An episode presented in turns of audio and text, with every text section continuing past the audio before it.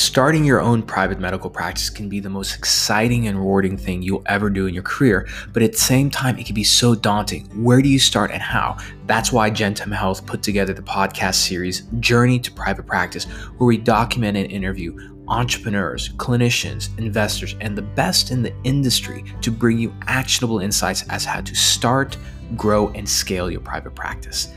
With insights tailored just for you, and actionable links in the notes. This is the journey to private practice.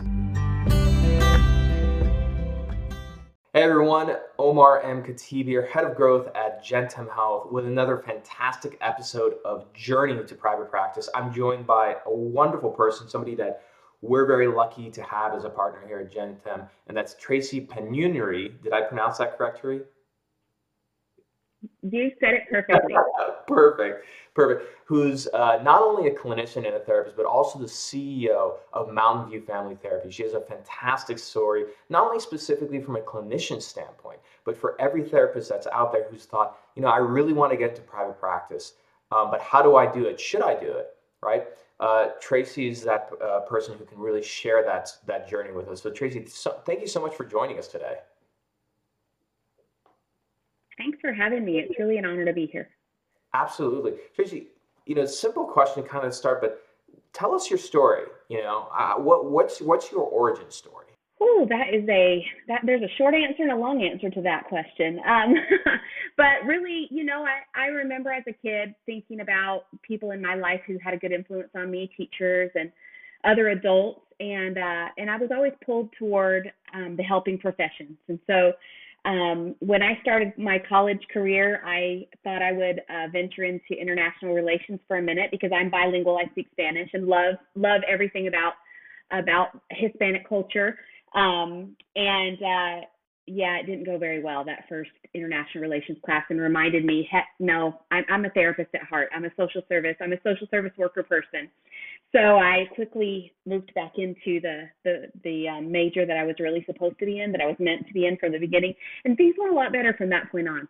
Fantastic, fantastic. And so when you when you first started practicing, you know, wh- wh- where were you? Like, what I guess what specifically were you doing, and what prompted you to say, you know what, I want to start my own practice. I want to get into private practice. What did what did that look like? You know, I, I it's interesting um, coming from a clinical social work background, which is what my degree is. Um, you know, in our field, it, it has traditionally been um, discouraged a little bit to go into private practice. It's seen more as a as a, a goal focused on finances as opposed to focused on you know the, the good of helping people. And um, I've really appreciated the last few years the shift we've kind of started making there. Um, so, as a clinician, like most clinicians, when I started my professional career, it was mostly agency based. So, I was working for other people um, in hospitals or in school, you know, school districts or in foster care, or I worked in adoption for a while. Um, lots of different things. And um, over time, I just started to realize that, you know, there are some limitations in that. Um, it, your schedule's limited, first of all, when you can work. Um, you have a lot of limitations on policies and procedures and the way you provide services. And, and I really wanted to, to kind of put my own flair on things, right? I started to see some things that I felt like I, were strengths for me, and I wanted to be able to to share that with my clients. And um, sometimes that was limited in an agency environment. So um, so I had a lot of encouragement from family over the years, saying, you know, Tracy, you really should do this on your own. And um, of course, I had that giant fear that a lot of people do when we're talking about becoming an entrepreneur and stepping out into the unknown. Um, but finally decided to give it a shot. And um, that was that was a few years ago. And I started to work on my own as an individual private practitioner. And uh, when you're in private practice with yourself, you learn really quickly in this industry that um, you can only do so much. There's only one of you. I only had so many hours a week that I could see clients. At an hour a time, that adds up really quickly. You run out of time fast.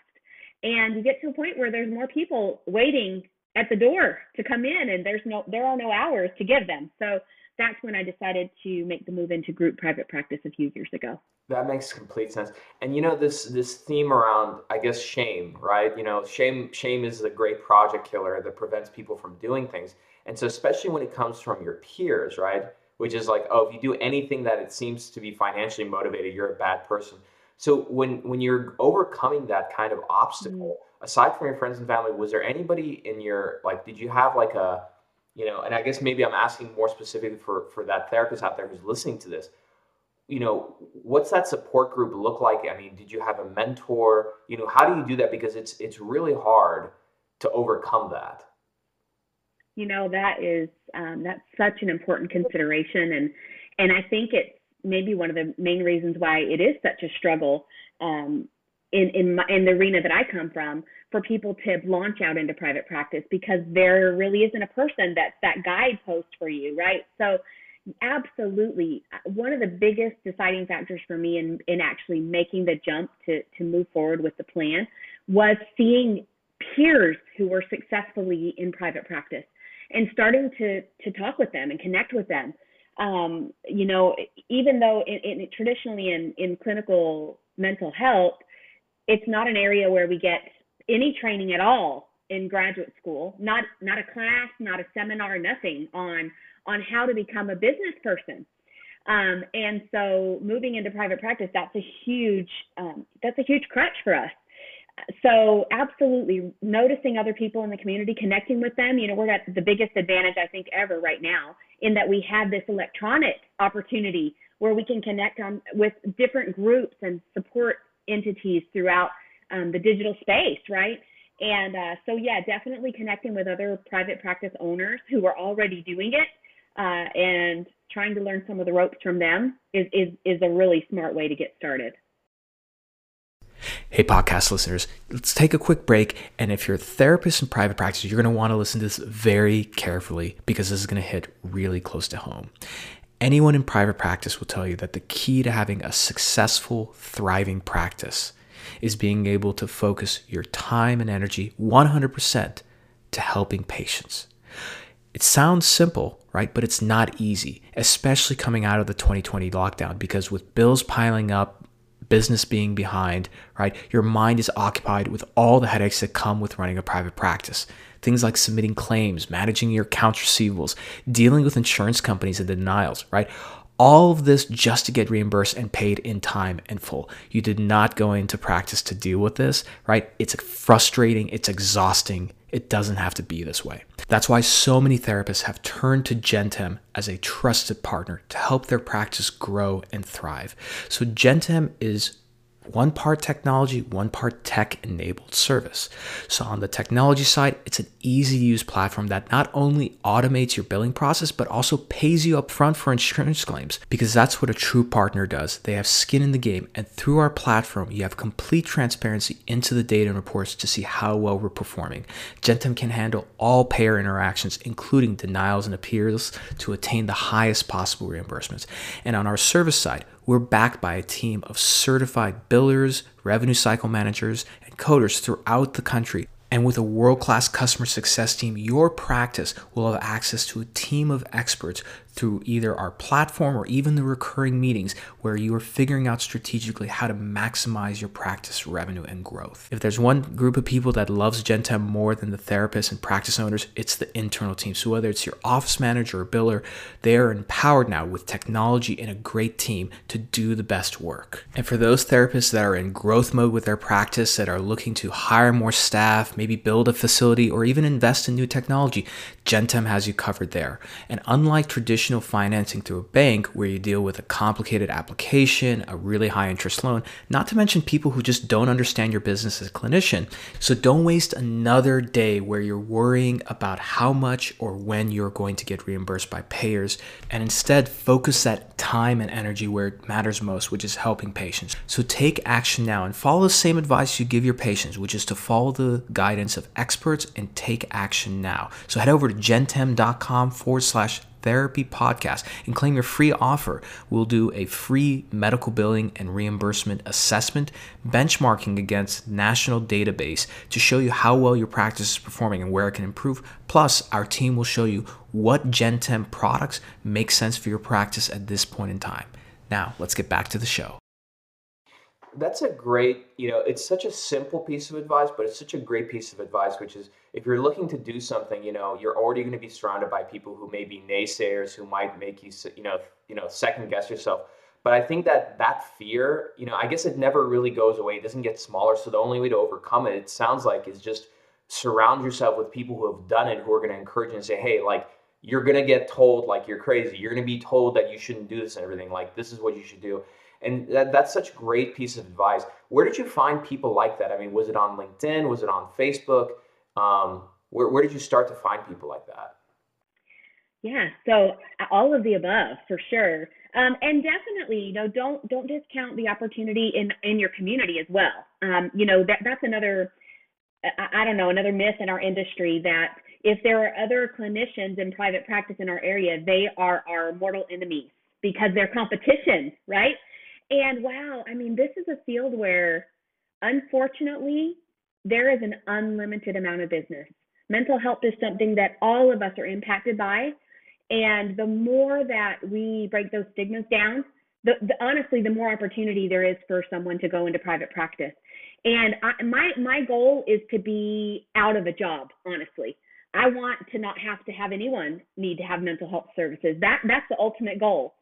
But unfortunately, we live in a world that's super super stressful, and every day there are more stressors, and there's so much that's put on our shoulders in in trying to live our lives and trying to move forward. And so um, I think the sooner we find we realize and figure out that um, it's a lot easier to do that with the help of others than it is to do it on our own. Um, the easier it gets for us. And that's true in private practice as well. So, reaching out to local private practitioners who are in your community can be an awesome resource because they're already doing it where you want to do it. They're already having success where you want to have success. And instead of looking at them as competition, looking at them as collaborators, as partners, um, can be amazing. Again, at the end of the day, you're only going to be able to grow as big as you want to grow and as you allow yourself to grow. So there are going to be plenty of times when you need to make referrals, and those referrals need to be local most of the time. So so having a good network there is great. And then moving into Facebook, LinkedIn, you know, there are great, great, great networks of therapists who have joined together based on specific interests. You know, what type of clients do you want to treat? Um, what type, type of industry do you want to be in? Um, there's so much, you know, when we think about mental health, especially from outside of the, the world of mental health, we often think of it as just, okay, depression, anxiety, you know, people are struggling with life transitions. But there are there are mental health therapists and specialists who work with um, high performance athletes and that's their specialty. There are clinicians who work with um, birth trauma. There are clinicians who work with adoption, who work with corporate, you know, corporate individuals who are moving up the ladder and who have high stress positions and need someone to support them specifically in those tasks. So you can become as specialized or generalized as you want to become, and and um, and linking in with other like-minded practitioners is one of the best ways to get things rolling. No, that makes complete sense. And you know, it's funny. You know, b- before I I uh, got on the call with you, like this weekend. So my father is a is a was a surgeon in private practice, and I was trying to think about some great questions to ask. And I asked him about when he first started in private practice, what it was like in back in the seventies. And he said, yeah, he's like, I went to this new city, I didn't know anybody, and I just went around introducing myself to everybody, including other general surgeons.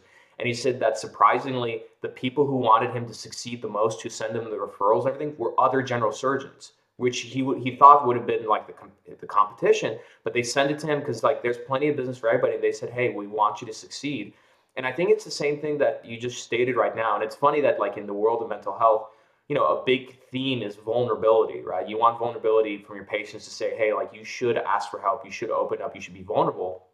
And I think it's the same thing that it goes for an aspiring uh, uh, uh, therapist to go into private practice, which is to be vulnerable and reach out and say, "Hey, I need help. Can you help me?" And I, and I think a lot of people be surprised that so many of the entrepreneurs and, and, and private practitioners like yourself were in those same shoes, and it's like you're helping yourself from the past, right?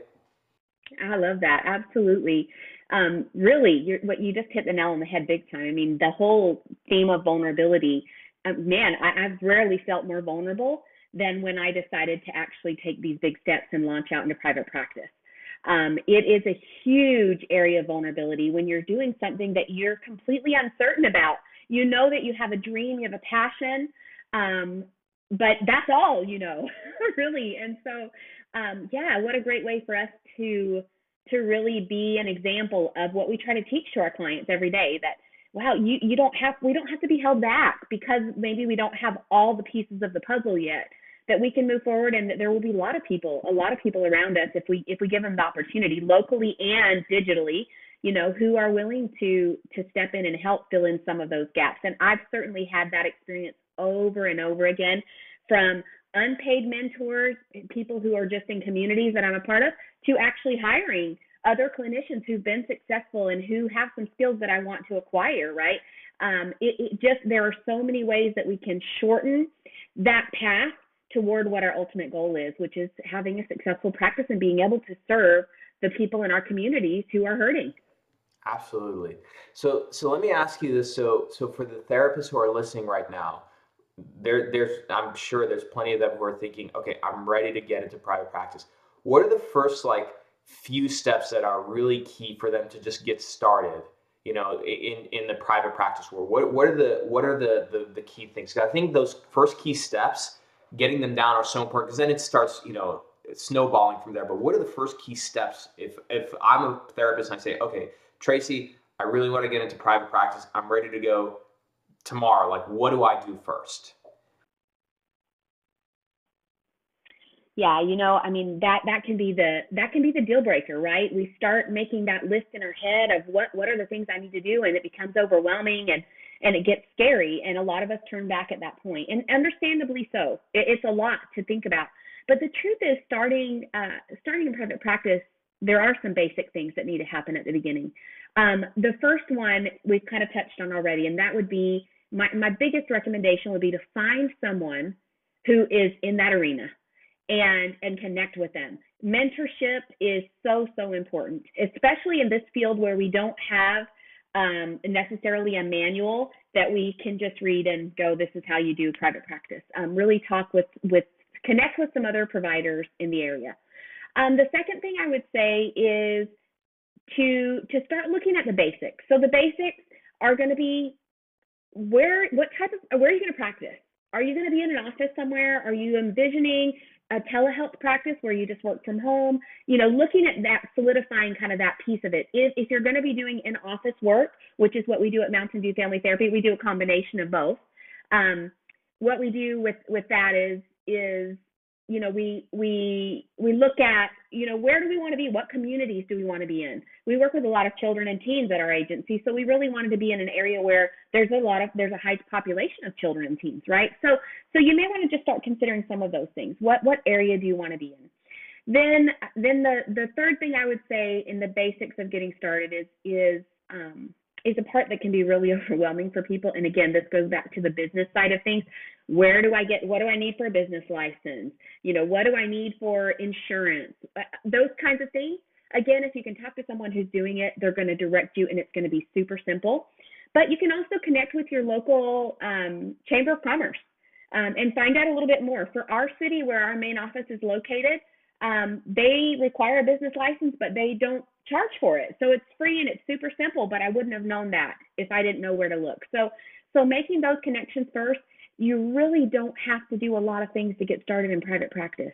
Um, the more we let that list grow, um, the more overwhelming we the more overwhelmed we can start to feel, and the less likely it is that we're going to move in the direction of our dream because we're going to feel scared. We're going to have that shame and the worry and all of those feelings that come up. So keeping it simple, I think is key. So so really I would say partner partner with someone in your community, someone that you can connect with or someone digitally that you feel is doing what you want to be doing. Um, look at where where do you want to practice? What type of practice do you want to have? And then connect with the business entity in your area, whether that's your city government, whether that's the Chamber of Commerce. Those three things really are going to get you uh, really they could get you actually started seeing clients right away. So there's not a big process that you need to go through. Um, there there are a few other steps that can get filled in, but if you do those three, I think you're going to cover the bases. I love that. I love that. And just you know, I'm going to shamelessly plug it in. I know that uh, we're going to be doing a webinar with you probably later later uh, uh, in the next month or so. So make sure that all the listeners uh, know about that. We're still figuring that out. But you know, just to kind of, I want to I want to reemphasize what you just said for the listeners, especially those who are ready to get into it. I totally agree. When you look at it as a mountain of things to do, you, you just get turned off. It's like uh, you know, some people I know who are who want to start getting into uh, fitness and exercising. If you start thinking about like the gym membership and then going there and then what exercises am I going to do, what like then you're just like I'm not going to do it. And sometimes it's as simple as well, you know what? Just make a commitment that tomorrow you're going to wake up and just do like 10 push-ups and maybe walk around the house for 10 minutes. That's it. Just get started, right? And then find a buddy. So I think for the therapists who are listening, I just want to uh, uh, restate what you just said, which is number one, figure out what kind of practice you want to have, and number two, just search in your area and reach out to that person who has that practice and just say, "Hey, my name is so and so." I really admire your practice and what you do. I would like to have, you know, start a practice myself. Can I talk to you over the phone and just interview and just get some advice? That's it. I think people, you know, underestimate how how simple it is, which is you just have to ask someone, "Hey, I need help. Can I get some advice?" And people get on the phone. So I, I would tell everyone that's follow Tracy's recommendation. Figure out what you want to do, and then just ask for help locally. So let's let's take it a step further. So you mentioned, you know, especially as an entrepreneur, and this is where a lot of clinicians, whether they're surgeons or therapists or doctors or physical therapists, they mess up, which is they try and do everything by themselves. At what point in your practice did the light bulb go off and you say, I need to hire help? And who did you hire and why? This is such an important topic. Um, and I, you know, I, I've always been a firm believer that no one gets to the top alone. Um, it really is a lot of people lifting you, supporting you that gets you there. And especially for those clinicians who are coming into this with a big dream, that's the kind of clinician I was. I thought, you know, I want to be able to, to I want to be able to help everyone. Um, you know, sometimes we have to we have to pare that down a little bit. But but the great thing about being in social services is every single day we get the opportunity to make a difference in someone's life. I mean, it is it's serious business, right?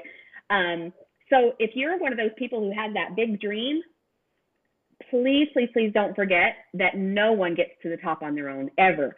So the sooner, the sooner you can start pulling in help and support, the faster you're going to grow.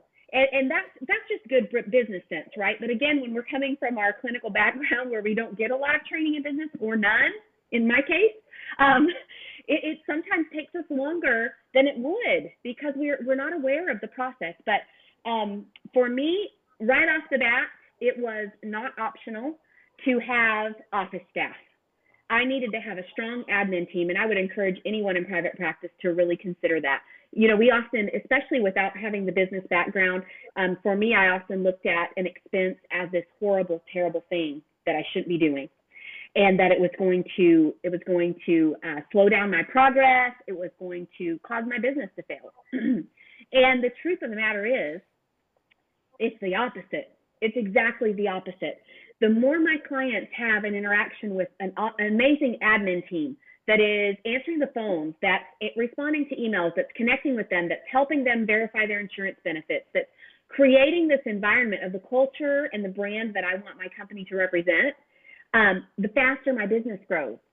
So, so it starts with that, you know, basic inside your office team. What does that look like? From who's who's your phone support? Who is your internet support? You know, you may just have your laptop, which this is how I did business for a long time. My trusty laptop and my phone, my cell phone and my clients, and that was pretty much it. But very quickly, you'll find that, that that's not sufficient.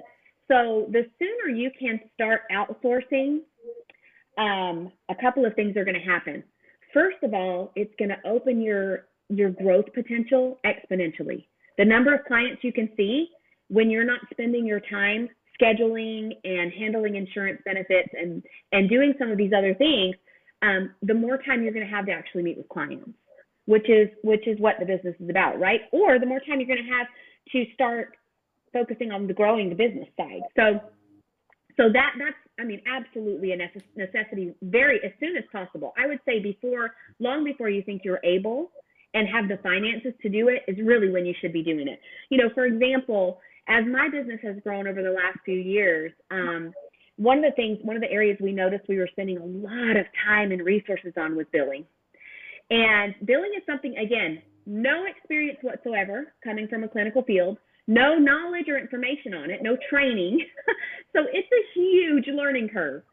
And I found out the hard way by having a lot of months of accounts receivable just waiting in the wings when the- you can't grow at the rate you want to. So, you know, when you're looking at those numbers and you want to grow financially, for us, when we had a lot of accounts kind of in the wings that we were waiting to be collected on, that stifled everything about the business. It made it so that clients weren't very happy because they they had unpaid accounts that they thought were being resolved with insurance or they were you know they're waiting to pay um, I, that was another piece of of, um, of the practice for me that wow was not my favorite. My, my clients would come in early on every single week and they'd say tracy so um, i haven't given you any copays for a while. You ready for me to go ahead and take care of that? And i'd say oh no don't worry about it. We'll get to that. We'll get around to it. Don't worry. Because for me money associating money with clients was very taboo and that was very trained in my head from my schooling that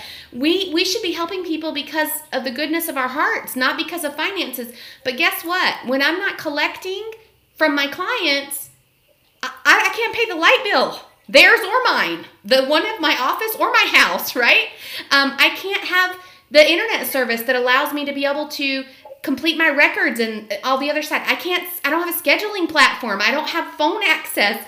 So that created, even though for me, I wanted to be able to serve my clients and not charge them, um, it, all has to come around at one at some point. So, so for us, luckily, you know, that came to um, being able to about a year ago almost par- start to partner with Gentem and have a, a designated billing company. And I got to tell you, it is one of the best things I've ever done for my business.